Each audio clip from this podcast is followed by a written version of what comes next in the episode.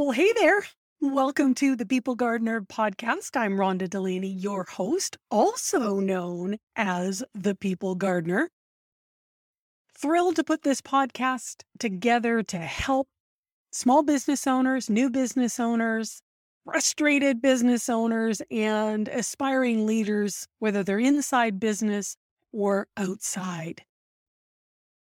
Each week, we bring you some actionable steps so that you can actually improve your skill as a leader. That's what we're about. We're here to help you become a better leader by giving you access to lots of different perspectives.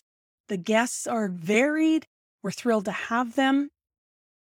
Get out your pen, get out your paper, and be ready to learn. Every single episode, you're going to be able to take something away that you can implement. Are you ready? Let's get to work. Well, hey there. Welcome back to the People Gardener podcast. We have a guest today that is actually a virtual assistant.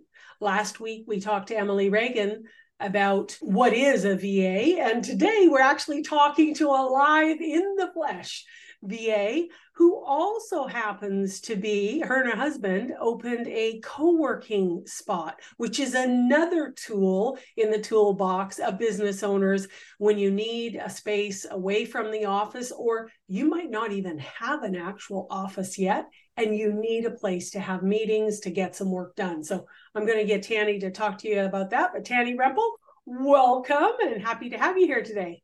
Thank you so much. I'm happy to be here. Hope I can, you know, offer some helpful insight. right, right. Okay, so why VA? What attracted you to the VA industry? The thing I think that attracted me was that I felt like I had a pretty good collection of skills, but I didn't necessarily want to work a job. I wanted a bit more like work a job for someone else. I wanted a bit more flexibility. Got three little kids and so I like to have the balance of having something I'm doing and working with other people because that's important to me and it feels good, but also having the flexibility to be available for my kids as much as possible right. and sort of striking a balance somewhere in the middle. Okay, so what skills? Share with us the type of things that you do for business owners.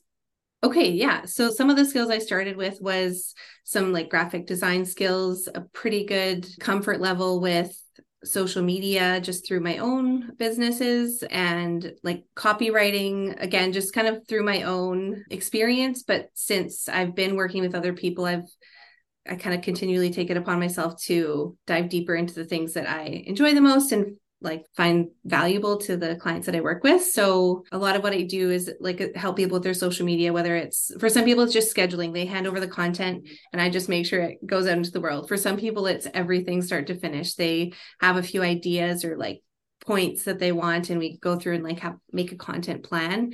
But then with clients approval, it's always sort of a like nice back and forth, but it's like I create the content for the month. They, you know, check the box, tweak this, and then I put it out for them. So there's that. And then I do some more admin things, which some VAs are really admin heavy. I'm a bit less admin heavy, but that might look like compiling spreadsheets for your expenses or answering emails. That's something I've done for one of my clients for over two years now. She was really busy and just needed someone to reply to the emails in a timely fashion and then filter them down, distill them down to the ones that she needed to see. That intrigues me. Mm-hmm. How does that work?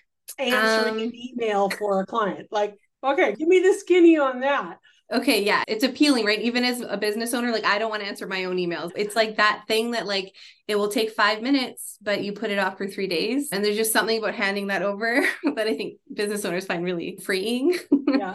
so it looks like there's always a bit of training at the beginning, sort of like and some people have like SOP standard operating procedures already in place. Sometimes I will help them with that. Like if an email comes in and the inquiry is this, this is the sort of not it's personalized, but a sort of a canned response. Like the the beef of the email, the meat of it will be pre-written. And then for this, I I'll need to answer personally because maybe I'm not qualified to answer it because it's for a dog trainer and I can't answer questions specifically about dog training. Or maybe, yeah, so, or like they want to just book something and they just need to be sent a link. So, sort of just simplifying things And so, like maybe in the 20 emails that come in a day, they actually only need to reply to three, and the other ones can be taken care of by someone else. Wow, um, valuable. Mm-hmm. Well, time saving, but uh, more than that, it's like brain space, head space. yes, t- totally. Right? Yeah. Huh. Yeah. Interesting. That, yeah. I was like, wow, okay, really? yeah, yeah, it's a good one. It can be tricky at first. Like it, it is a bit of a process at first to figure out what goes where and who needs to do what. But once like a week or two, usually for a decently busy inbox, and you can kind of figure out a system. Right. Yeah. People that have online businesses have busier inboxes mm-hmm.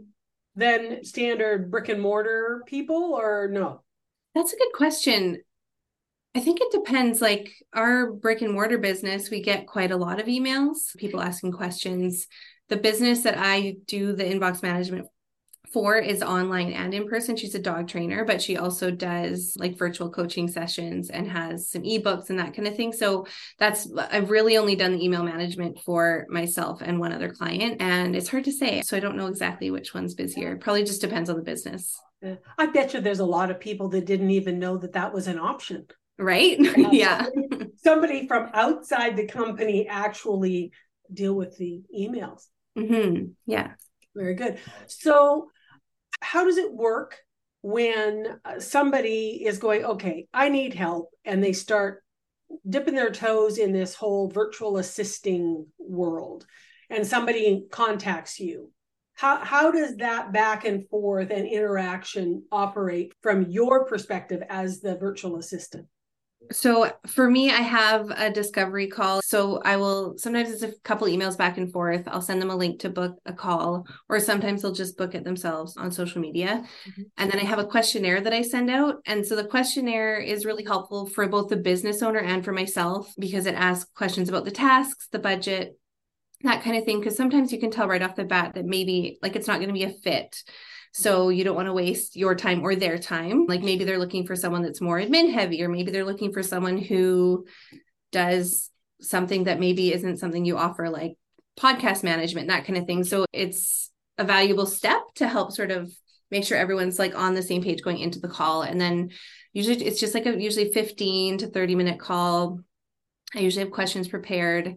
Um, I usually do some research on the client first because I want to know what they do and sort of like I'll get on their email list and see what that sort of process like there's been a couple I've gotten on their email list and no email ever comes so I know that maybe they need some help with that or like just check out their website and see like what they offer. And so I have like helpful insightful questions to ask them and then also let them sort of tell me what they're struggling with the most. And then usually from there we can come up with sort of like a plan and then send off a proposal to them usually within a day or two.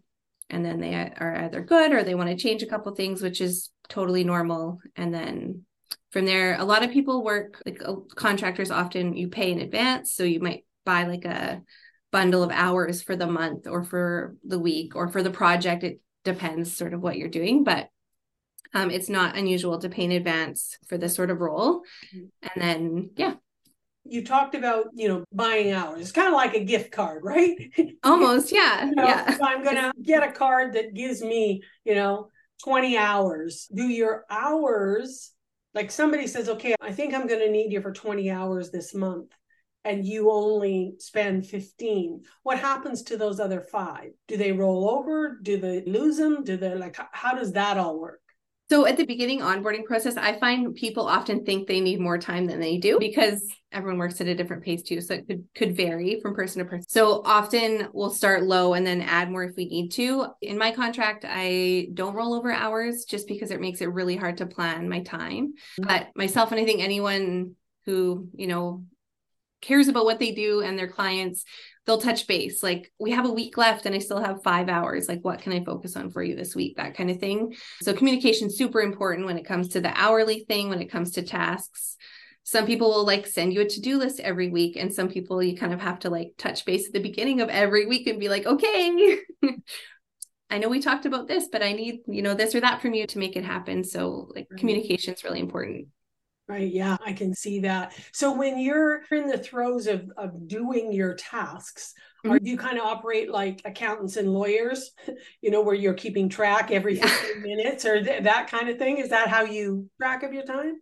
It it is. Yeah, I use an app. It's called Toggl Track and it's a time tracker. So I you can have it broken down into like clients and projects. Um, some clients want a breakdown of like exactly how you spend your time. Right. Some don't, and some sometimes it is more of a package work. It's like I'm going to do this, complete this project for you, and this is the price, and it's not hourly. So in that case, I still keep track of my time just to see where I'm at, see if I'm under overcharging for any given any given thing. But most people don't ever need uh, like feel like they need to see it as long as you're doing what you need to do and doing it well but yeah that's what i do it also just helps me it's like okay i'm going to spend 45 minutes on this i'm going to spend you know it just helps me plan my day too do you ever offer a, a retainer product where somebody says look i want this amount of hours every month and it's a fixed fee yeah, that's most of uh-huh. my clients are retainer clients now.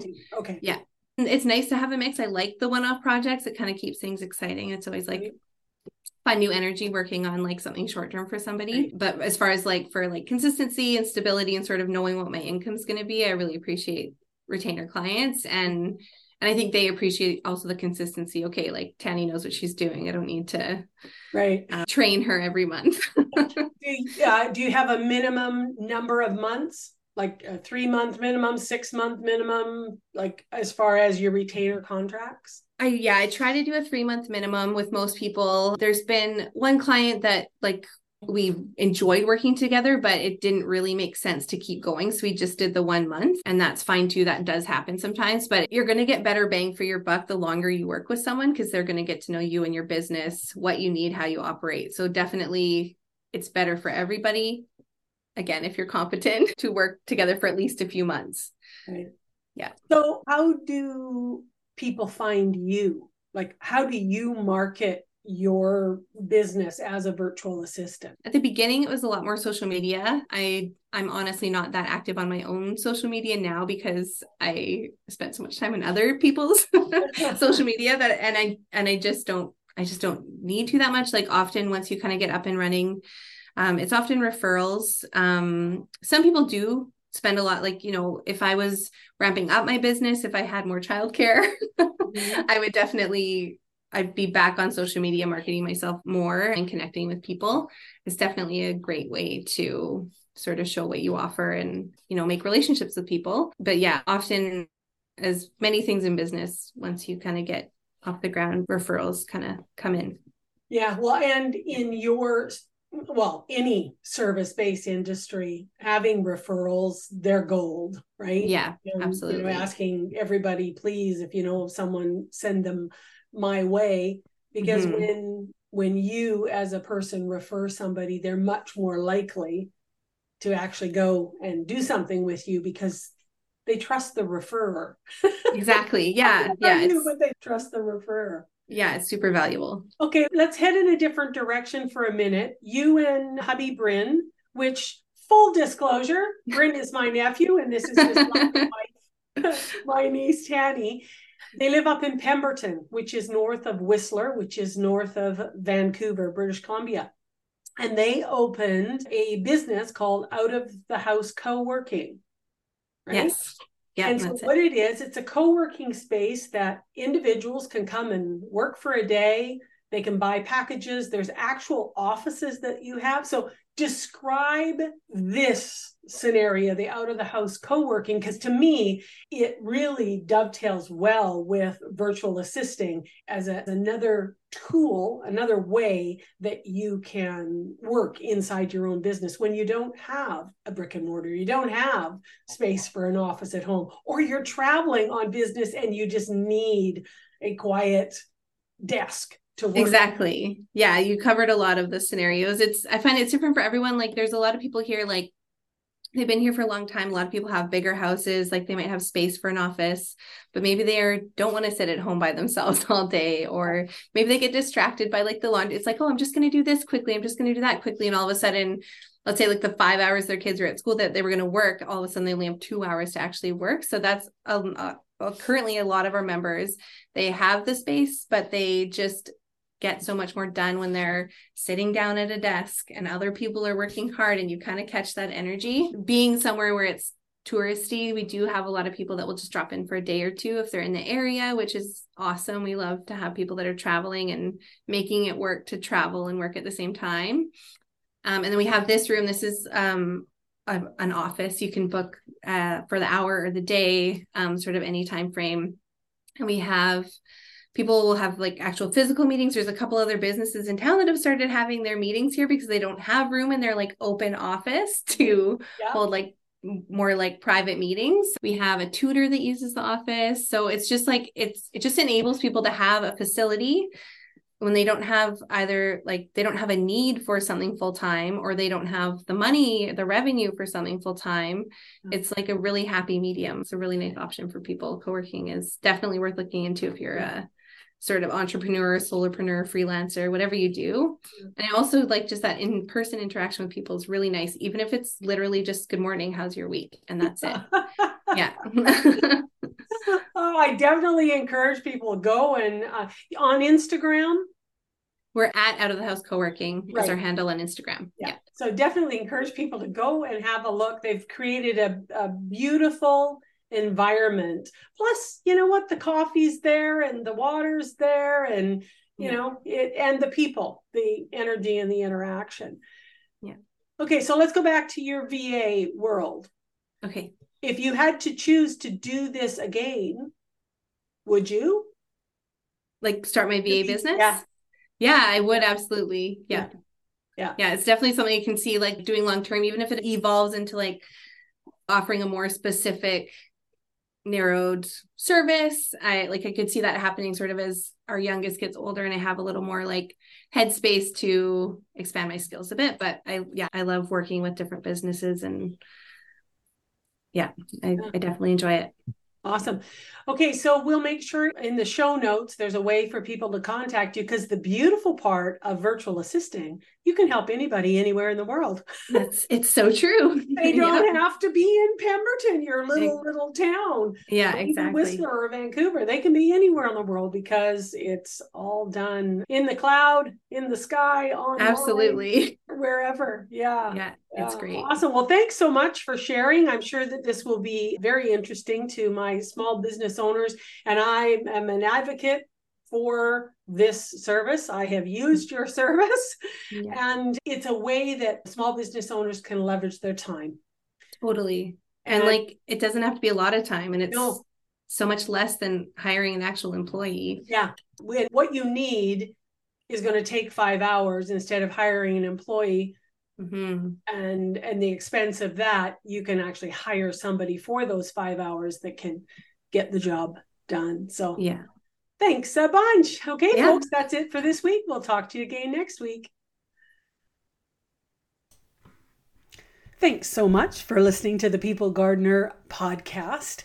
Hopefully, you have a nugget or two that you'll be able to implement this week as part of your ever evolving leadership style. If you haven't already downloaded the Be Interested app, it's my new app. It's available on Apple uh, App Store and also the Google Play Store.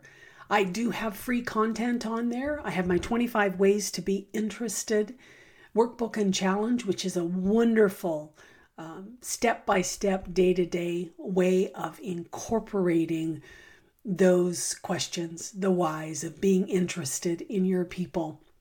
There's also uh, videos on there and uh, resource. So we've got TED Talks and books and podcasts, and yeah, it's just lots of wonderful resources for you. So absolutely go and check it out. And we'll talk to you next week.